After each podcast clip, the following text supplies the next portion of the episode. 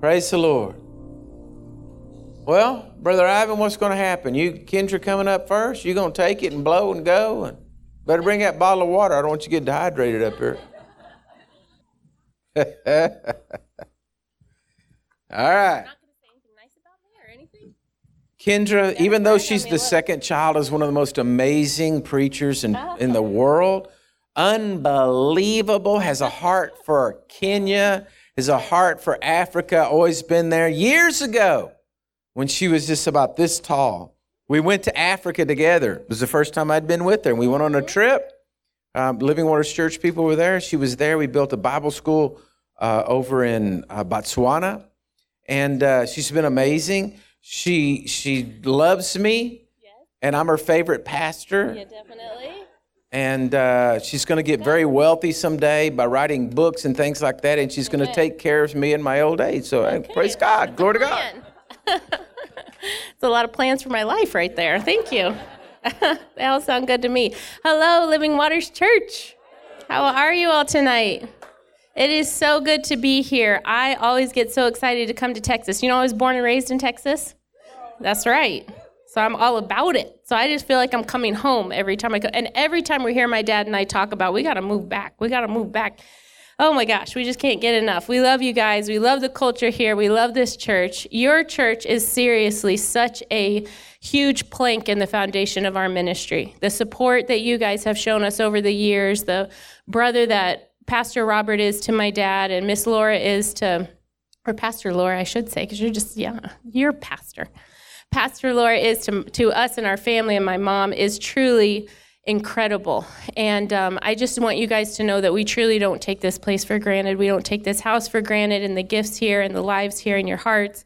And I'm so grateful that you decided to come out tonight on a Sunday night and during all this craziness in the world that you're here, beautiful faces shining bright, unintimidated. Amen. So awesome. Praise the Lord. Well, I'm going to speak to you guys tonight about a really fun topic pain. Isn't that awesome? Brokenness and pain and agonies of life, and how God is more than enough for us in those situations. You know, when I was praying about what to minister tonight, I just felt like God said, Tell your story. So that's what I'm going to do. I've never spoken on these things before, and I just feel like we're family. So I'm going to just speak from my heart, okay? Um, about, what was it, almost six years ago, we decided to move, 22 of us, from Colorado to Georgia. So, massive move, moved the whole ministry, moved the whole family, even some friends came with us.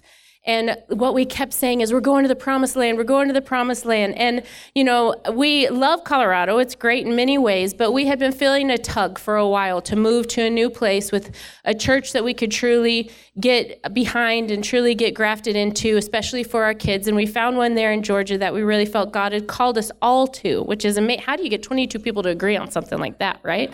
But we really felt like He had. And, oh, we're going to our promised land.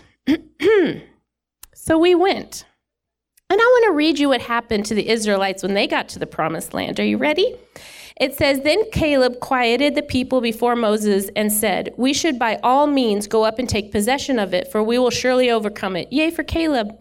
But the men who had gone up with him said, We are not able to go up against the people, for they are too strong for us. So they gave out to the sons of Israel bad report of the land which they had spied out, saying, The land through which we have gone in spying it out is a land that devours its inhabitants, and all the people who we saw in it are men of great size, and we became like grasshoppers in our own sight. And so we were in their sight. So the promised land sounds like this beautiful thing, right? My dad has an amazing series about entering the promised land, and it's full of promise. And that is what the promised land is, right? It's full of promise, a land flowing with milk and honey. But here's something that I forgot the promised land has giants in it, right? And we have these dreams and we have these visions and we have these incredible expectations. And this is our new thing. And this is, I'm getting married finally. I'm having a baby finally. I'm graduating from school finally. I'm moving out of the house finally. Whatever it is that we think, oh, I'm going to work out. I'm going to lose that 20 pounds finally, right? These things that are, oh, my promised land, my dreams are going to come true. And then we get there and we're like, there's some big folks out there right? There are some big enemies out there waiting for you that want to steal those promises from you. When we moved in very short amount of time, we had four broken arms in my kids. I had three months of throwing up and agonizing pain, going to the emergency room, coming back, them not knowing what was wrong, telling me it was stress, which I think really is doctor's word for we don't know and ended up with an emergency gallbladder surgery to remove that. The doctor literally said, I've never seen a gallbladder this sick and this infected. It almost burst, which I didn't even know gallbladders could do. We had two emergency room visits for something called croup, which I'd never heard of, but my little girl couldn't breathe and she was turning purple. And we two of our dogs got hit by cars, which was very sad my other my little girl got her second and third degree burns on her arm from tea when she was trying to help her daddy carry it to the car on christmas eve. I mean this sounds like a bad country song right? Our cars broke down multiple times. We went from literally getting out of debt right before we moved to going right back into many dollars of debt with medical bills. We'll just leave it at that. And um, i was like lord god of heaven how is this our life. Everything was quiet and still and fine in Colorado. In fact, that's one of the reasons why we wanted to move was we felt like we're just getting in a rut. Everything's too comfortable. People, stay comfortable. No, that's not my message. uh, but maybe. but really, we were like, we got to get out of here. We got to grow. We got to stretch. We got to be part of a church that preaches faith and that anything's possible with God. Well, we were put to the test with those beliefs straight away. And what was amazing was realizing that your body can be in shambles. Your finances can be in a hole. Your relationships can go from bad to worse. Ones that you would think never would be having a hard time can actually be in a crisis situation, and yet your spirit can thrive. Isn't that amazing? I never had known that before. I never had known God in that way. But you can be in what outwardly looks like the hardest and worst time in the natural of your life and actually still wake up with a song on your lips. You can actually go through the day in peace. You can still find a reason to praise Him. And something that I would never, ever tra- trade, ever, for these years of true pain and hardship and brokenness is that lesson that God is near to those who mourn. He will comfort the brokenhearted. Amen. You know, that, that beginning part of the gallbladder situation really led to what has been now five years of just a really serious health journey for me. I ended up finally finding a great doctor, got a lot of tests run, found out I had ulcers and gastritis and bacteria and parasites, and I couldn't oxygenate my blood, and literally just dozen, literally over a dozen things. And I sat there in the office, and the doctor said, You know, people come and see me when they have one of these. I can't believe you walked in here with all of this. And that, even just that, felt like, God, how much is God a miracle worker? How much is He a miracle worker? Look at how faithful He is. And some of you may feel like, how did I walk in here tonight? How do I go home to my husband or my wife every night with the brokenness that's in our relationship? How do I keep reaching out to that same child that feels like all they do is slap my hand away? But somewhere in you, God gives you whatever it takes to keep going forward. Amen? Someone keeps, I mean, Pastor Robert and Pastor Laura would not still be pastors of this church if they just chose the easy way. They're pastoring y'all, right? They're trying to help people, like actual real life people, not people in chairs people, but people with personalities and brokenness and pain and hurt and their own baggage, not to mention their own baggage from their life and their hurt and their pain. But God has the ability to do what we cannot do. And that's why pain is good news. That's why brokenness is good news.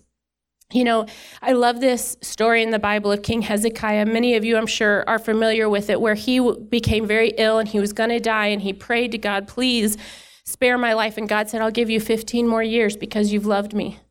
And this was his prayer after. It says, Oh Lord, I am oppressed. Take my side and be my security. What shall I say? For he has spoken to me, and he himself has done it. I will wander aimlessly all my years because of the bitterness of my soul. Has anyone ever felt like that? Like, how will the future ever be brighter? How will this bitterness in my soul ever change back to joy? It truly can feel hopeless. But this is what it says it says, Oh Lord, this is crazy. This blew me away. It said, Oh Lord, by these things men live, and in all these is the life of my spirit by these hardships, by this pain, is the life of my spirit. That sounds so like, how is that even possible? It says, Restore me to health and let me live.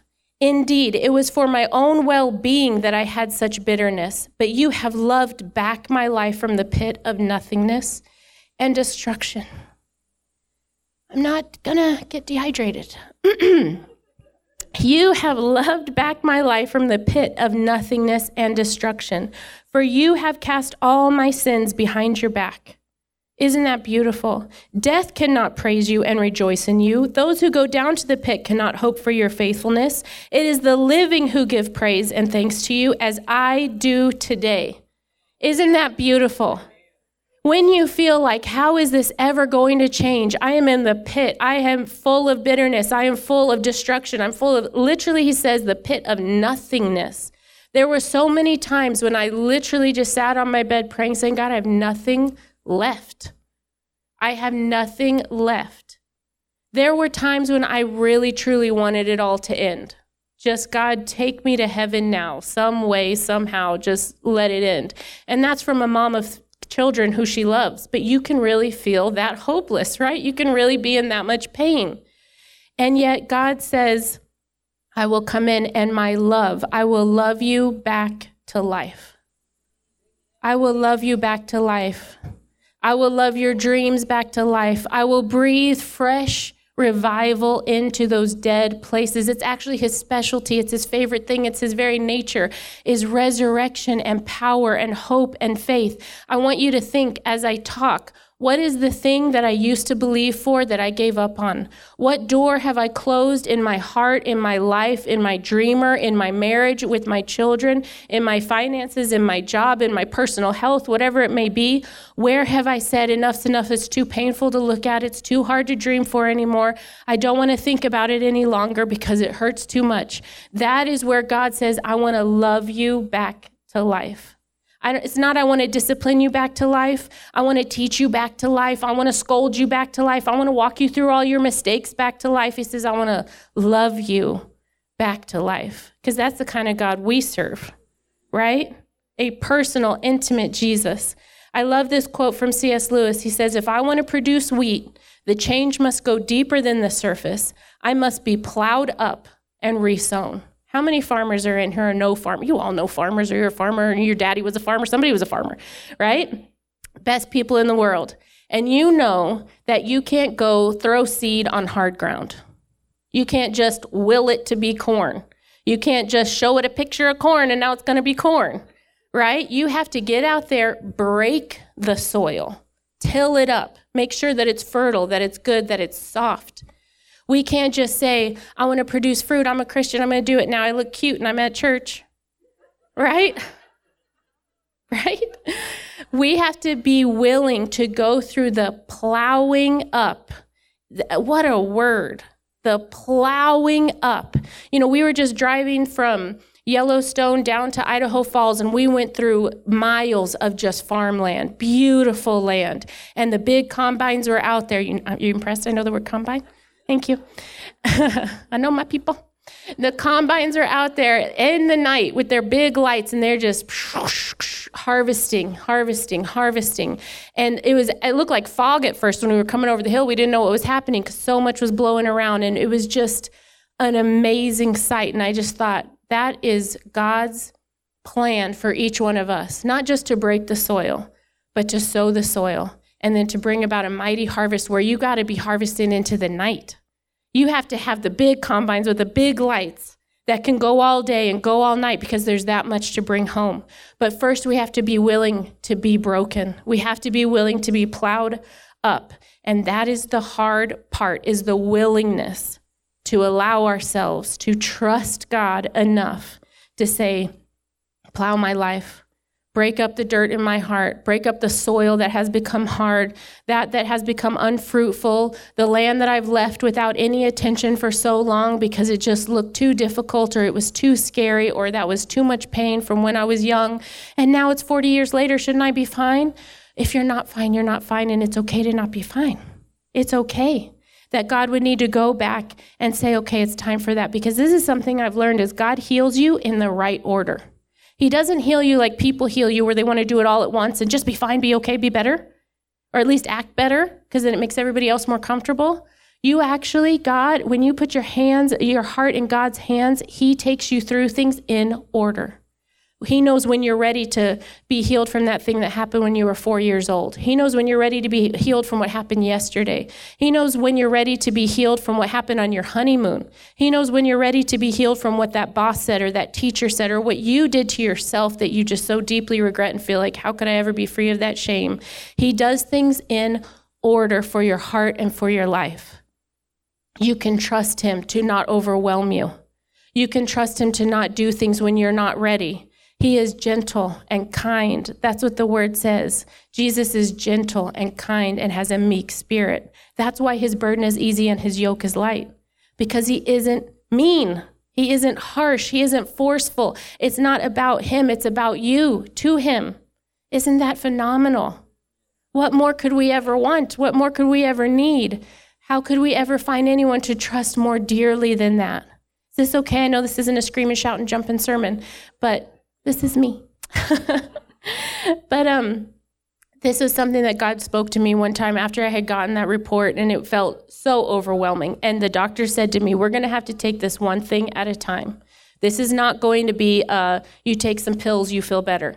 We, he said this is, has been going on for so long that this will be a long process. So first we had to tackle the ulcers, right? And I did have to take, I took 38 pills a day. It was a lot of stuff to get better. And literally, I only drank these doctor prescribed shakes for almost an entire year. Isn't that fun? Who likes to chew? Yeah, me too.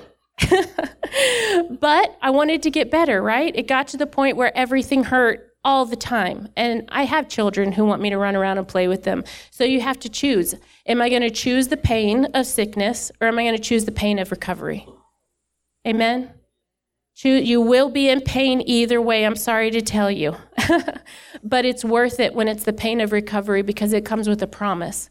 And that's what's so truly phenomenal about the Jesus we serve. Unlike self help groups or other religions or this, you can do it yourself, self gratifying, brave enough to live your dreams crap. Am I allowed to say crap? Okay.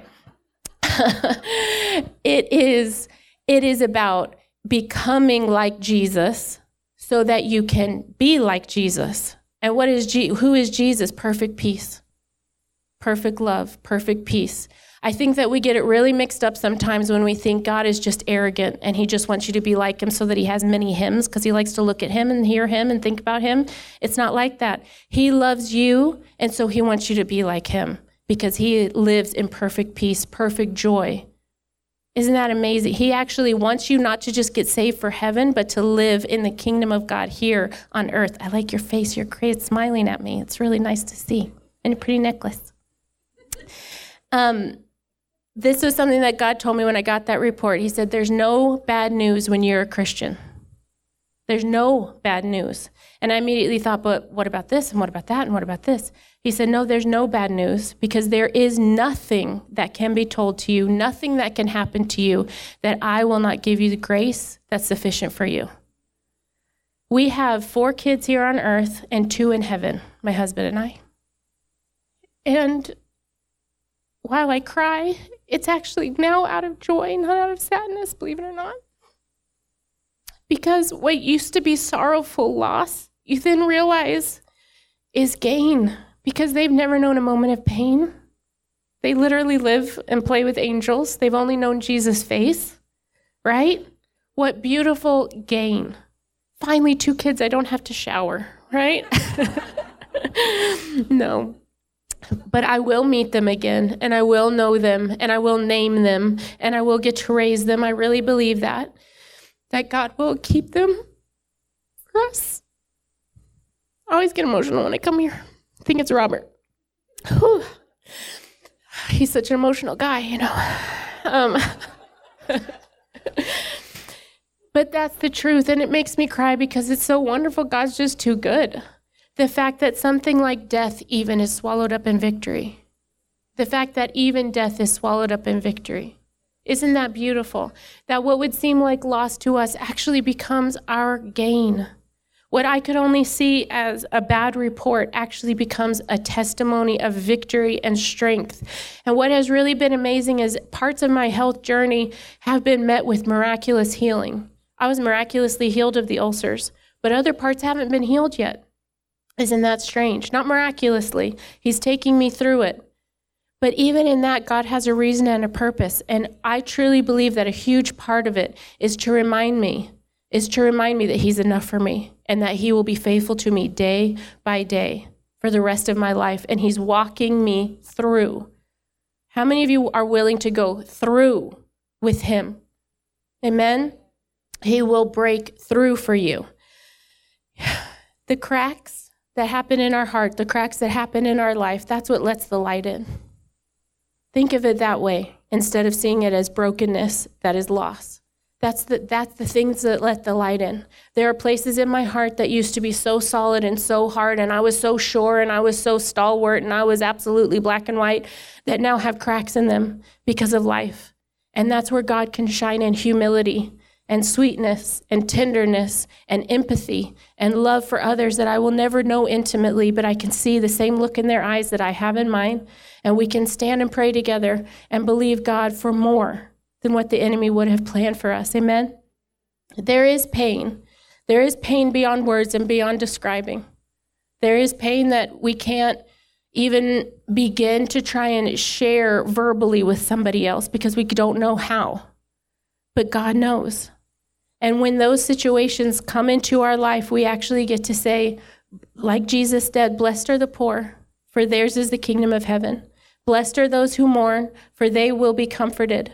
Blessed are you when others revile you and persecute you and utter all kinds of evil against you.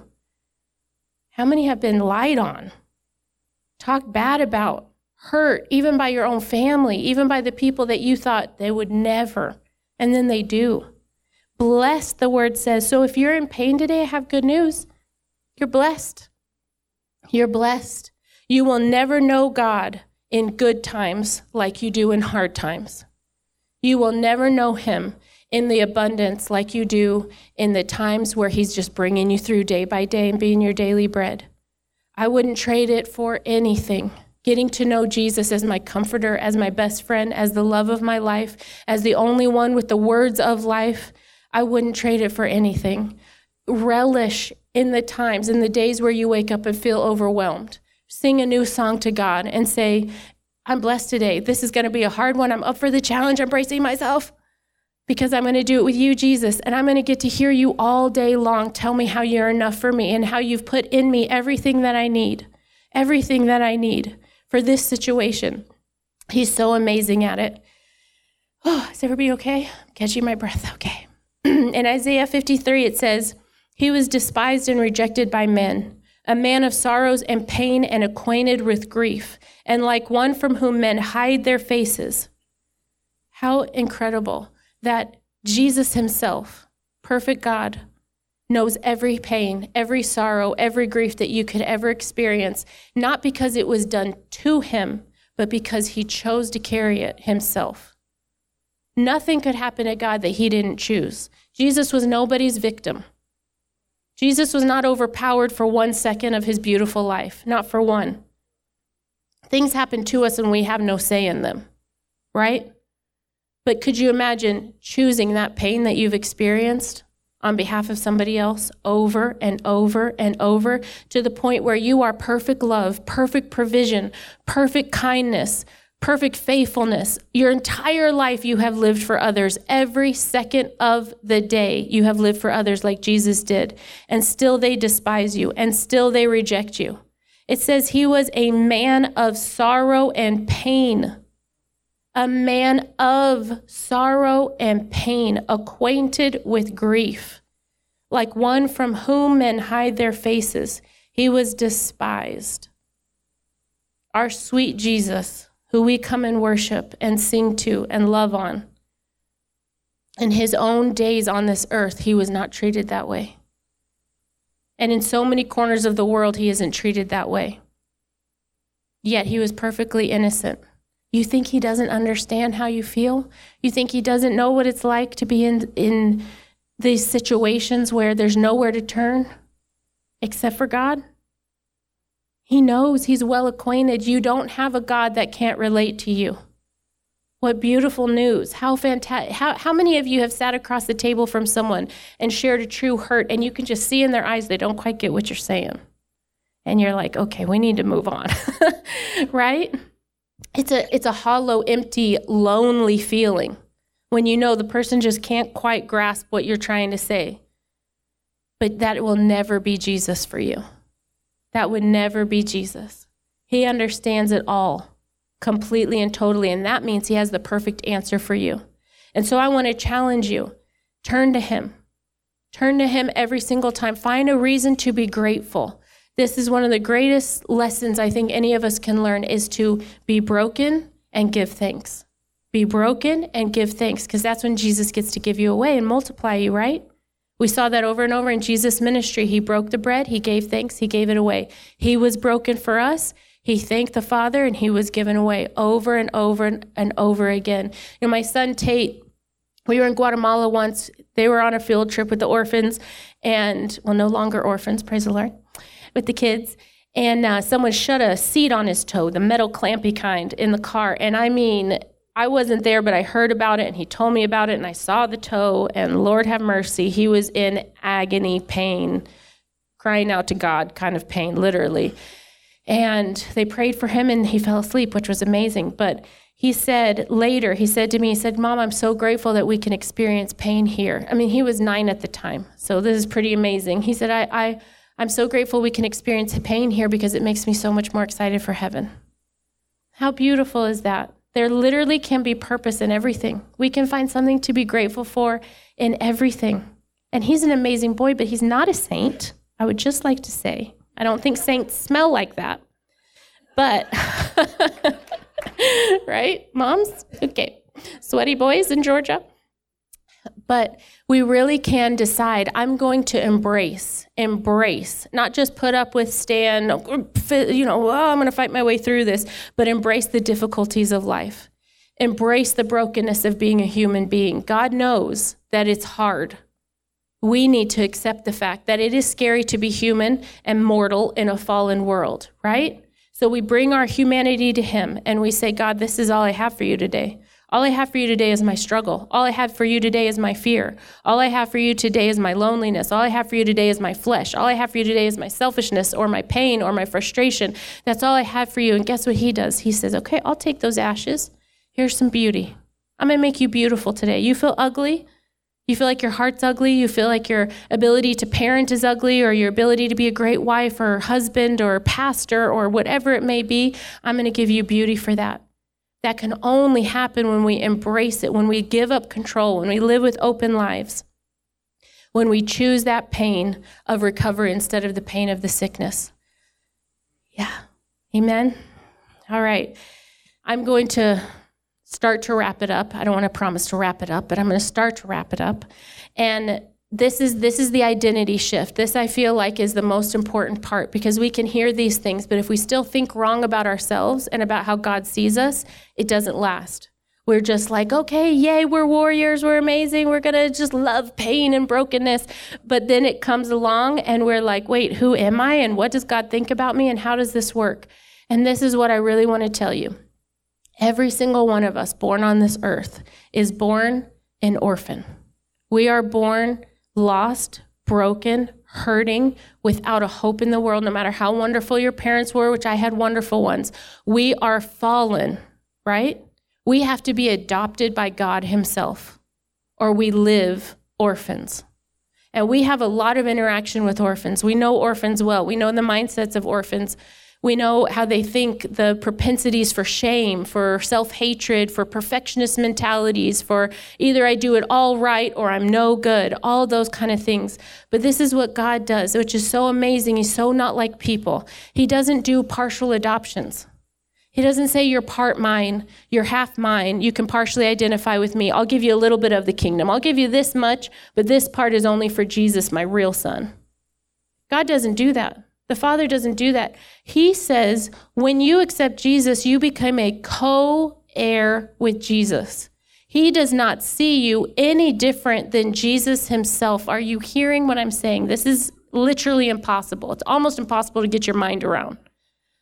He doesn't see you any different than he sees Jesus. You are the same as the one who came to earth, died on the cross for you, was resurrected, and sits at the right hand of the Father. You are the same to him. He doesn't partially adopt, he gives you all of the kingdom. All of the kingdom. What value must you have to him? What preciousness must you represent to him? He is not arrogant. He doesn't need to keep some just for his real son, Jesus. He doesn't need to keep some just for him and his real house and his real world, and you can come and visit, right? You are his just as much as Jesus is. Craig and I have four kids, like I said. One of those we adopted. We met him when he was 17. So he had gone through a lot of life. He had been through a lot, I'll say that. He'd been through a lot of pain. And one of the things that was so hard for him was feeling worthy when he came into our family. Whenever he'd struggle, whenever he'd feel depressed, whenever he would have a bad attitude, he'd want to isolate himself because he didn't feel worthy. Felt like I just need to go away until I'm over this. And how many of us do that? That's our natural that's our natural reaction is you're bright and beautiful, I'm dark and ugly. I need to separate myself until I feel bright and beautiful and then I'll come back. But God says when you're my family, your pain is my pain. Your struggle is my struggle. There is no you and me, it's us. It's just like when you're married. My husband doesn't have problems that aren't my problems. He doesn't have issues that he needs to work out that I don't need to work out. We are made one in Jesus. And when we brought this young, his name is Kai, by the way, he's amazing. You'll meet him someday. When Kai became a part of our family, he used to have a different name. We don't speak that, no. no, but he got a new name when he became part of our family, which was really beautiful process. And that's what God does to us as well, right? That's a whole nother sermon, though. I could go through the whole adoption thing. But when he brings us in, just like we said to Kai, we said, whatever is yours is ours. Whatever curses need to be broken, we're breaking them with you. Whatever hardships you've been through, we want to carry and shoulder that journey and that brokenness. Whatever pain you've had in your life, it's our pain. You don't get better and then come and be a part and, okay, now I can flourish as a Rains. Now I'm worthy, now I'm great. No, we say to God now, all of us as his children, realizing he sees us like Jesus, and say, Jesus didn't make me him to you just for me to remind you all the time that I'm really me and you forgot. Right? That's what we do so often. We say to God, Yeah, I know that was really great and really sweet of him, and that was really nice, and I'm so glad he went to the trouble of saving me, but don't forget, I'm really me. Right? And I really fall and I really struggle and I really have all these hard times. No. We say, I'm Jesus, I'm Jesus, I'm Jesus, I'm gonna be Jesus, hide me in Jesus, I wanna be known just by Jesus and Jesus alone. Take him up on it. Take it, take it to the full extent. Be 100% in on that because it truly is the resurrection and the life to your death, to the death of this world, to whatever was broken, whatever hurt you, whoever hurt you. We get to say, He is mine and I am His, inseparably. 1 John 3:20 it says whenever our hearts make us feel guilty and condemn us and remind us of our failures we know that God is much greater much greater than your heart that condemns you, and more merciful than our conscience. And He knows everything there is to know about us. Even the things you don't know about yourself. Have you guys ever done anything and you're like, why did I do that? What the heck was I thinking? Where did that come from? I had one of those moments the other day, but we won't talk about it. And I was like, what just happened? it was in defense of my child, but from a yucky, ugly stranger man who was very rude. But Mama Bear came out a little bit and my husband went and fixed it. But I, I'm sorry, but not sorry. It's one of those situations. but we get to say, though our heart condemn us, though our heart may accuse us, though our heart may make us feel like you are that mistake, God is greater than that heart. God is greater than your heart about yourself, and He knows you even better than you know yourself. That is good news to me that he looks past my actions. He looks past my thoughts. He looks past the accusations I speak to myself. And he says, Let me remind you who you are. Let me lift you up. Second to last verse says Psalm 23 Lord, even when your path takes me through the valley, this is Passion Translation. I know Dwayne's wife likes that. Mm-hmm. Lord, even when your path takes me through the valley of deepest darkness, fear will never conquer me, for you already have. You remain close to me and lead me through it all the way. Your authority is my strength and my peace. The comfort of your love takes away my fear. I'll never be lonely, for you are near. How much of our life do we try to avoid pain? Do we live in fear of loss, fear of failure, fear of being hurt? How much do we hold back? I lived so much of my life trying to ensure that I wouldn't be hurt. So much of my life was spent trying to see any hole that's coming up, any possible wreckage, anything that could come out and surprise me from the bushes. I lived on full alert internally so much of my life growing up. And that is just a thief and a robber. And it shows that we don't trust God, that if we get hurt, He'll heal us. We live brave, wide open, big, giving lives when we trust that God will be able to heal anything that would damage us, right? My kids have, well, I don't know if I should tell a story. Are there any children? Don't listen. My kids, little tiny, have jumped from second story barn lofts to my husband on the ground. And yes, I stood there like a good wife who didn't say stop because I want to be supportive, but I also was terrified. But they trust their dad to catch them, and their grandparents weren't there. Um, but they trust their big, strong dad to catch them, right? They can live bigger, wider, more adventurous lives. That's what God wants for you a big, wide open, adventurous, free, wild, crazy, amazing, in love with Him life where you're willing to love the unlovable and you're willing to go back again and try again and you're willing to believe God for the impossible and you're willing to think that what could never happen in your life and your family could actually happen.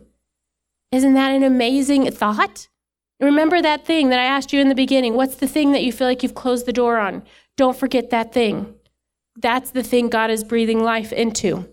So we're not going to be afraid. We're not going to spend our lives uh, trying to avoid pain and risk and the what ifs and how could it ever go right when so much has gone wrong.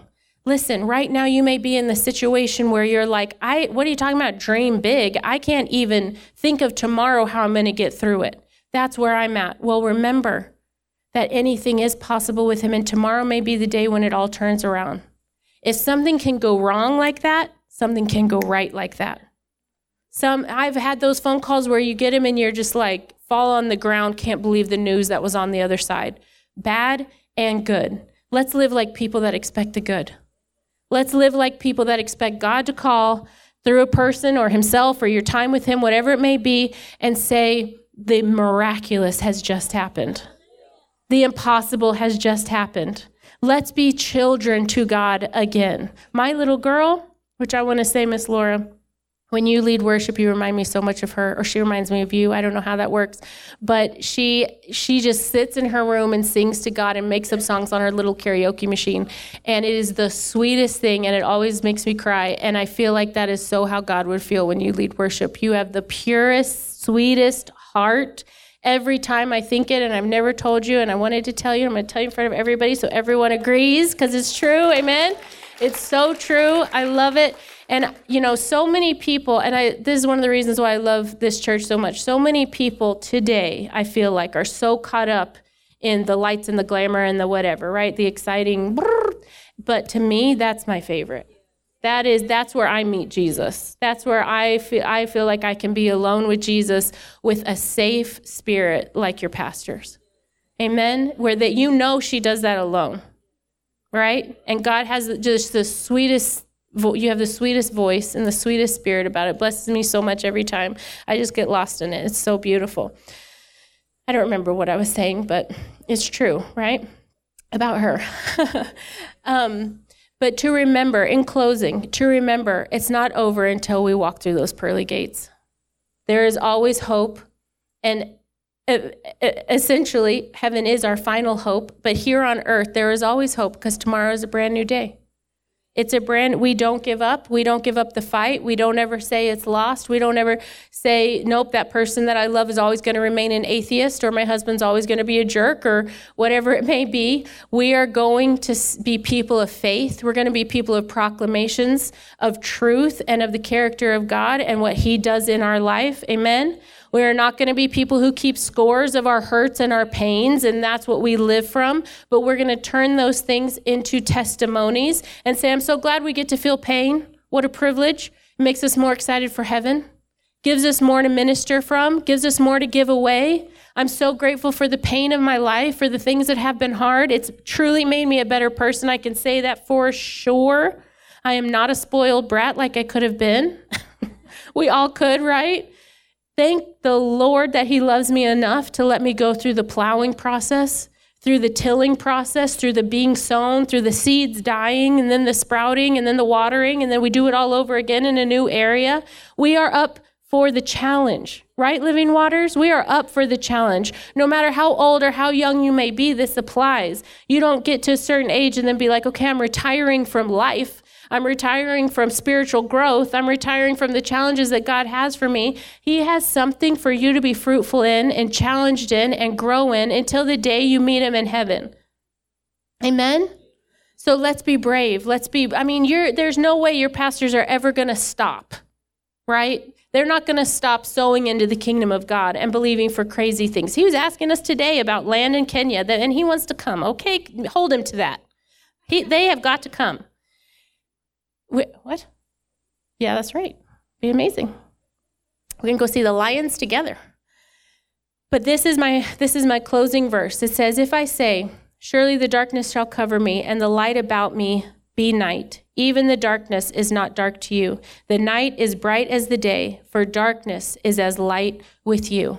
I couldn't believe my dad said it this morning. Light travels faster than darkness. Light travels faster than darkness. There is only the possibility of darkness when light leaves. Light actually has to leave for darkness to have a place. And Jesus will never leave you, never forsake you. He will never leave you without. He doesn't leave emptiness in us, He doesn't leave holes in us. There is no place, like it says, even darkness is as light to you. How beautiful. I, I, feel like there are so many places in our hearts where we have shut the door and turned off the lights and said, I'm never going to look in there. And we feel like, how could I ever go back there? That hurts too much or that's too scary or whatever the case may be. But to God, He can always see it. And He always has had an answer for it. And to Him, it's not intimidating, it's not scary to Him. Your darkness is, is like noonday to Him. Decide to see not with human eyes. Decide to see not with the doctor's report. Remember, there's no bad news when you're a Christian. There is no bad news when you're a Christian. Death itself is swallowed up in victory. We cling so tightly to this life and to this earth and to this flesh and to our homes and to our things. We cling so tightly to them. They are nothing in the grand scheme of things. Eternity is everything, and we're all going there. What amazing news! And if you're not going there, you're, you're going to get a chance to go there tonight. Pops, why don't you come up if you're ready? Let's minister to some people. He's going to minister to you and pray for you and everything, but I want to leave you with that thought. Don't be intimidated by the dark. Don't think for one second that God doesn't have night vision. It's just as bright as the noonday to Him. Amen. God bless you guys. Thank you, babe. Thank you, Kindra. That was really great. Put your hand on your chest now and let's pray about pain. So, honestly, that's a great word. I mean, it's it's so genuinely applies to everybody. And there's so many levels of it, and you can't go anywhere to hide from it. And there's pain that comes from disobedience, which is very, very destructive pain. And then there's pain that comes from obedience. Sometimes obeying God brings pain, as disobeying God brings pain. Loving somebody brings pain. Hating somebody brings pain. And so if you if you manage your pain divinely with the Holy Spirit, then then that pain makes you a better human being, a better person. And if you mismanage it, then you become bitter and abusive and afraid. So I pray for your pain, whatever that pain may be. Whatever that pain may be, wherever the pain came from, the pain of abandonment, the pain of rejection, the pain of fear, the pain of abuses, the pain of broken relationships, the pain of loving your children and being afraid for them or concerned because they may be making bad choices, the pain of grandchildren and how to protect them and not being able to do that, the pain of being sick in your body, the pain of not having an answer to a very painful situation, the pain of having conflict with people, confrontation with people, strife with people, contention with people, the pain of not pleasing God and knowing that you're not pleasing God, the pain of losing something very precious to you, a child, a friendship. Be healed of those pains right now. Let the oil of the Holy Spirit come into your body and let it heal your mind. The mind needs to be healed. Let your mind be healed by the oil of the Holy Spirit right now. Let your emotions be healed from the ravages of just living life in this world. Let your emotions be healed. Let your heart not be broken any longer. Be healed from betrayals of friends and maybe even family. Be healed of verbal wounds that come unexpected, words that are spoken to you that are ugly and mean and cruel and painful. Be healed of that tonight. And be healed of a hard heart because it's the only defense we have without Jesus. We don't have another way of protecting ourselves, so we have to get hard hearted towards those that hurt us, and that only separates us from God. Let God heal your heart right now and let Him melt it and mend it and cure it and let Him draw out the poisons that would make your life in any way bitter or resentful. Say, Holy Spirit, come into my life. Because I don't want to be made into some kind of monster. Or, and I don't want to be imprisoned by this pain. I don't want to be afraid of pain. I don't want to run away from people and life. So heal me. Heal me, Jesus. Right now, heal me. So that I can do what you've called me to do and so that I can be who you want me to be. Thank you, Lord. Thank you for that. So I'm going to read you a verse of scripture, and this is going to be all part of the ministry. I'm, I'm, ministering to you right now, and that's what the Lord said wash the people with the word. So I'm going to minister to you. And Psalm 103 Bless the Lord, O my soul, and all that is within me, bless his holy name. Bless the Lord, O my soul, and do not forget any of his benefits, who pardons all our iniquity who heals all our diseases, who redeems our life from the pit, who crowns us with loving kindness and compassion, who satisfies our years with good things, so that your youth is renewed like the eagle. Now put your heart in God's hands right now. And as Kindra was talking about pain, all divinely managed pain is for the purpose of defining you and revealing to you your true identity. Because the first thing that has been destroyed in our lives since we were children is our true identity. Very few of us have grown up the people we were supposed to be.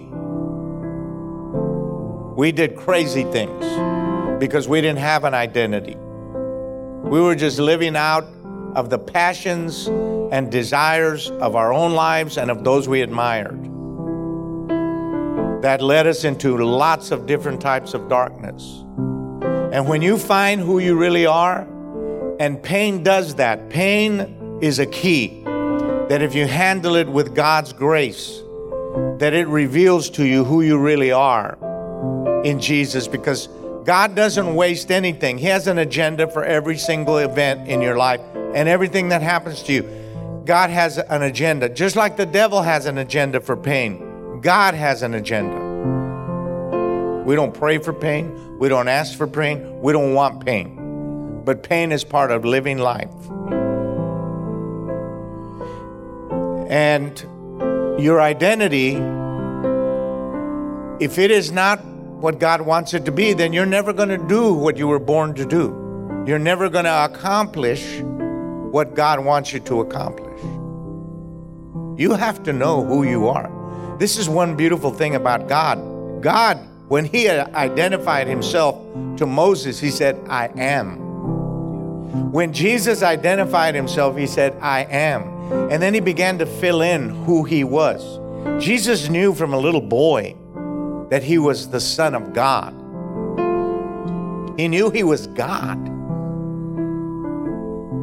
And it says he emptied himself of all his rights as God to come down and, and inhabit a body and walk out his life to show us how we're supposed to live ours with his help. And he said, I'm the light of the world. I am the bread of life. I am the way, the truth, and the life. I am the resurrection. See how many times Jesus says, I am something. And if you read in the Bible in Hebrews 5 7, it says, Jesus learned obedience through the things that he suffered. And he was heard by God because of his many tears. Jesus was very emotional because he had a lot of pain that he had to work through. How are you, God, can heal people, but God, it's not your time to heal people, and you have to watch your friends die? Or other tragic things like that because it wasn't his time to step forward yet. He had to contain that.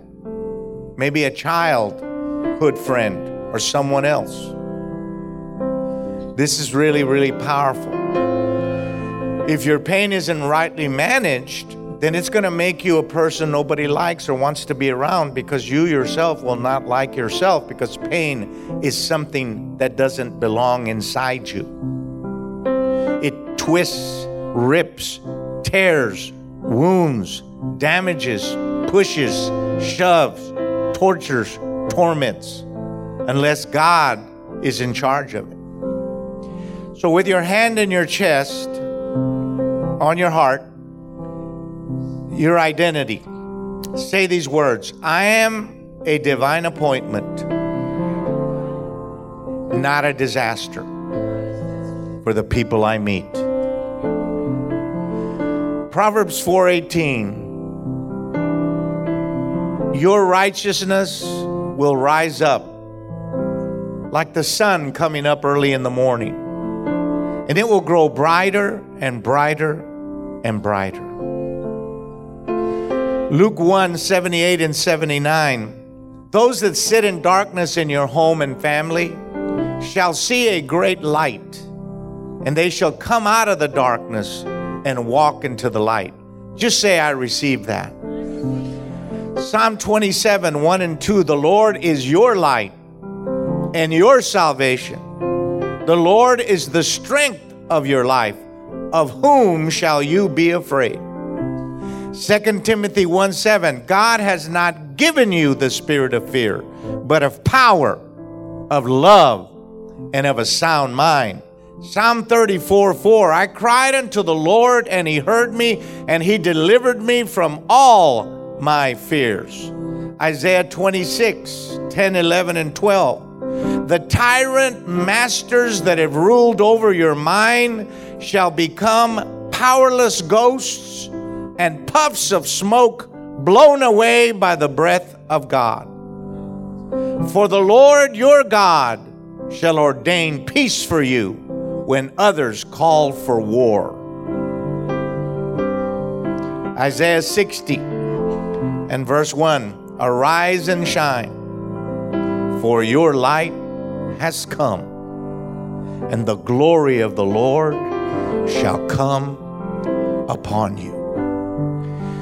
Put your hands on your heart and say this I am light for everybody I meet. I am not darkness. I do not bring darkness, and I do not spread darkness.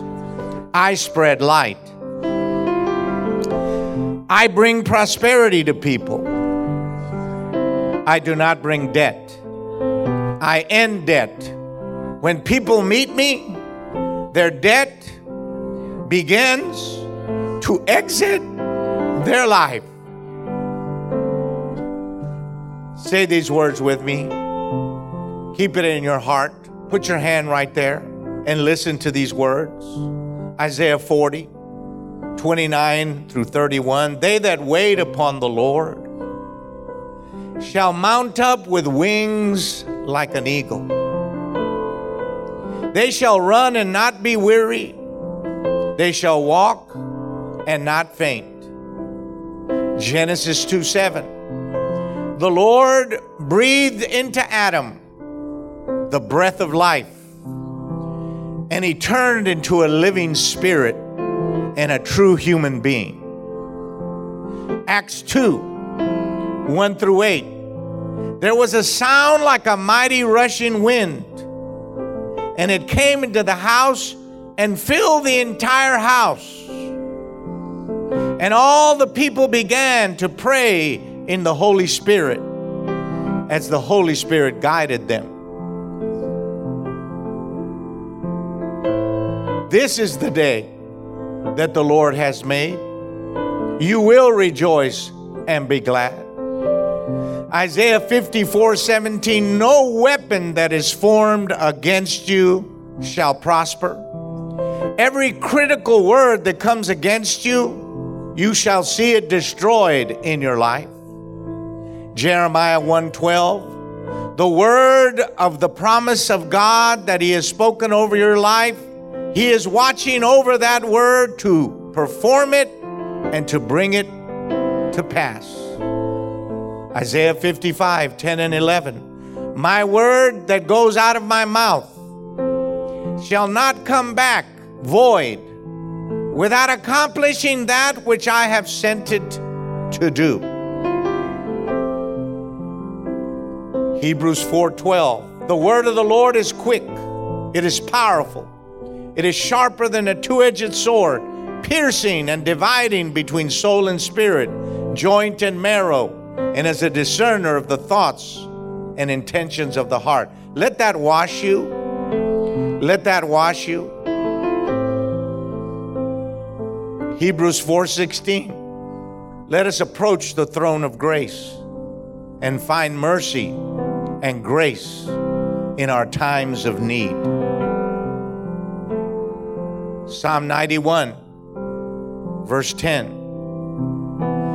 No evil shall befall you and no plague shall come near your house. Put your hands on your chest and receive it.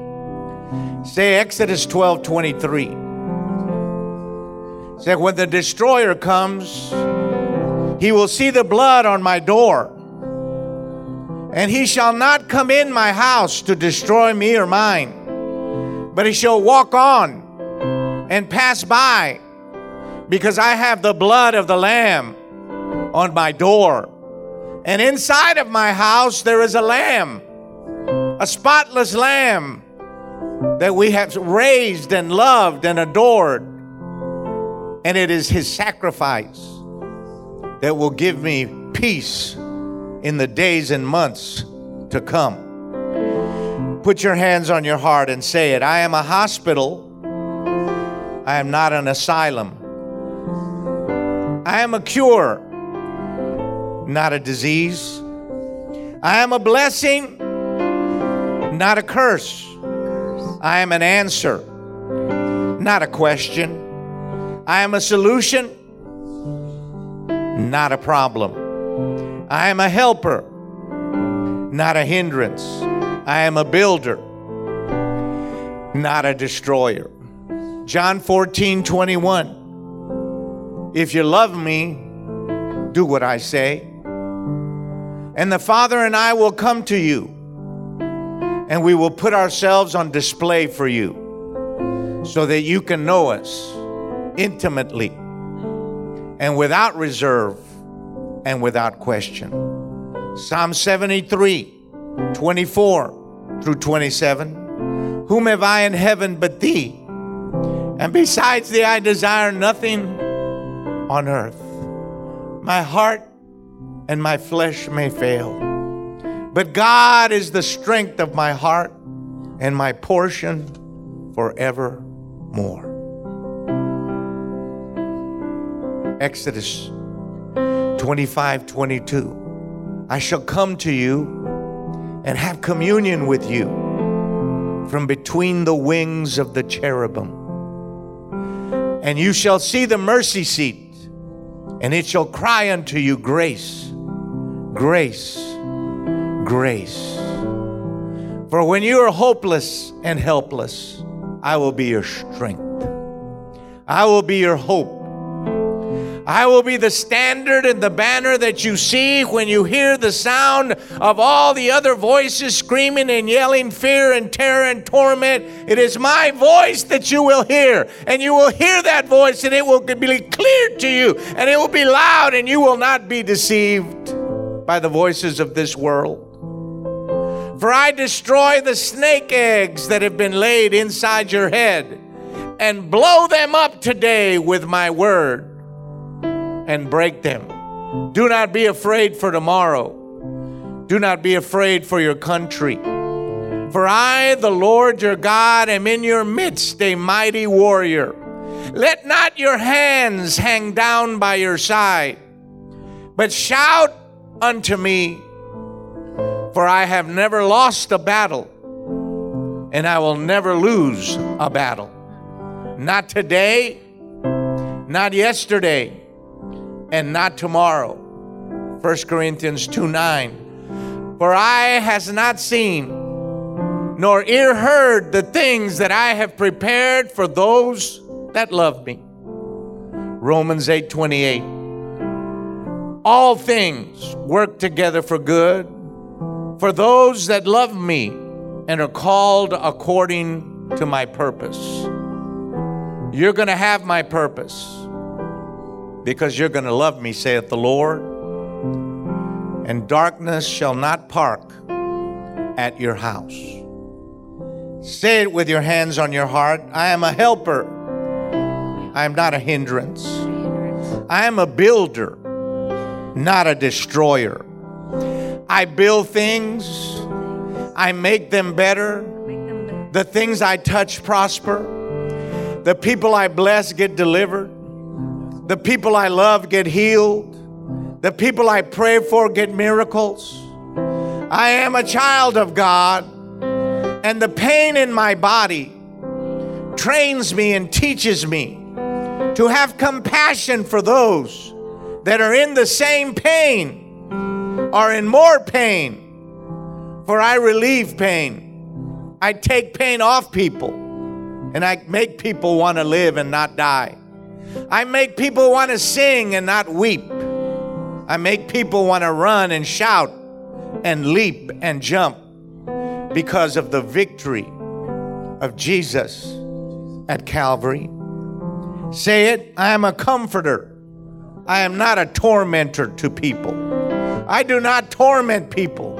I do not make people afraid. I bring peace into their life. This is my identity. This is what pain is making me. I am a medicine. I am not a poison. Say it out loud. I am a medicine. A medicine. I am not a poison. The Lord is in my language. The Lord is in my words. The Lord is in my behavior. The Lord is in my personality. I bring hope. I do not bring futility. Wherever I walk, I bring hope.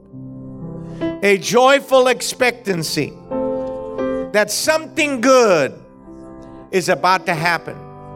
I make miracles come true. I pray and a miracle happens. I write a check and a dream is fulfilled. For I am an answer given by God. I am an encourager. I am not a discourager. I am a fixer, not a breaker. I am an equiper, not a dismantler. I am a healer, not a sickness. I am a bridge, not a landslide. Put your hands right there and say, My identity is changing tonight. God is going to use me more than He's ever used me. It's going to be easy to be like this, it's going to flow out of me.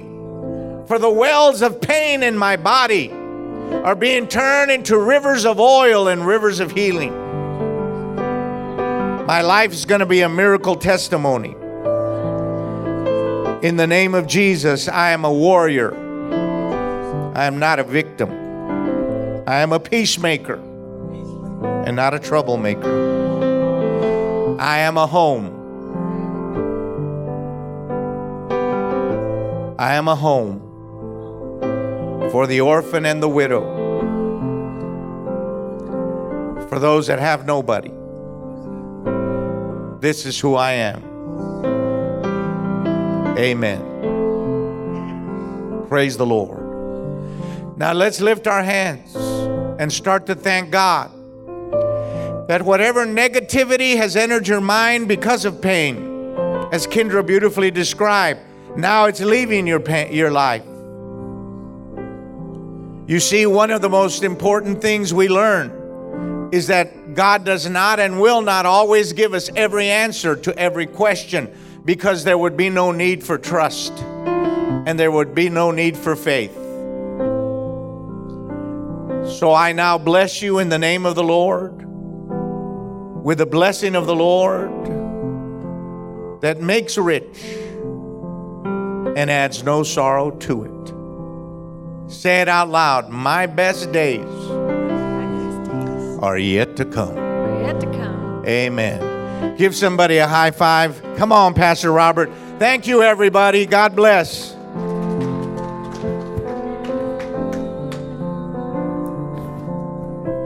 Praise the Lord. Wow, that was awesome. Now, don't forget, we've got Brother Ivan's books and and uh, things are over there. So if you're interested in that, do that. Um, praise God, man. I'm just, whew, that's good. Amen. So, um, praise God. I'm just kind of, you know, like went to heaven and I hadn't got back to earth yet. Let's take up an offering. How about that? Let's take up an offering. If you need an offering envelope, ushers will get you one, but we want to bless them tonight. Praise God. Can't quit thinking about a, feeding a thousand kids a day. That's big. But then, you know, my heart says, well, what about the the thousand and one. I think we need to do like a census around that seat. Make sure that it's not more than a thousand kids. Because what are we going to say? Oh, uh, well, you're just a thousand, a thousand and one dozen. And then it'll be 1,100 and it'll just keep growing. And then, you know. So let's do a census so we don't, you know, you know how many's right there. Block it off fence it, and put a big black deal so I don't have to look on the other side. Amen. Well, put your hand on your offering. Father, we just want to bless the ministry through Ivan and Kindra that you've released unto us this week and use them as tools. We want to set our agreement with them and believe God for all the miracles and the things that you're doing. But most of all, Lord, we just want to be a blessing and get tied in and hooked in. Continue to be a blessing in the ministry. And so, Lord, I ask you right now to bless the givers. I thank you for exciting, miraculous things going on and taking place. And Lord, we just praise that we get to be a part. In Jesus' mighty name. Amen and amen. So if you're out there online and you're giving online, you want to send in a special offering, well, that's okay. Just send it in, put a little note on it. We'll make sure it all gets taken care of. We can handle it. Um, so, um, praise God. We'll stand up.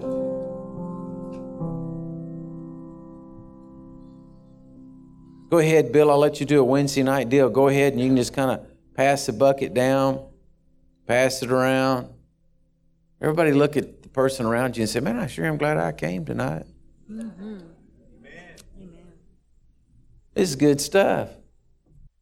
Good stuff. So praise God. Well, we got a we got a lot of amazing things going on. And we're going to keep going on. So I'm going to pray. Bless you, Father. I just declare tonight in Jesus' name that we are the most blessed people on the face of the earth. Lord, these are the most prosperous people that they have ever that, that could ever be known. Lord, I declare that we are a church who's a paymaster for the kingdom of God. And that, Lord, I declare that you've taken the brokenness of life and the thing that the enemy tries to throw in and the tripping up and the stopping and this and that and the other. So I just declare, Lord God, that you, you take it, you shine the light through the cracks, you heal our hearts. But Lord, we are going to be who you called us to be. We are going to walk in the identity that you called us to walk in, Lord God. And we will not be stopped. We will not be hindered. We will not be uh, uh, taken off of the narrow path that we're walking on. And so, Lord, I just thank you that they are blessed. Everyone out there watching tonight, you're blessed in Jesus' name, and the anointing and the power of God is upon you. And so, Lord, let us be lights to all that we run across this week and continue just to be a blessing everywhere we go.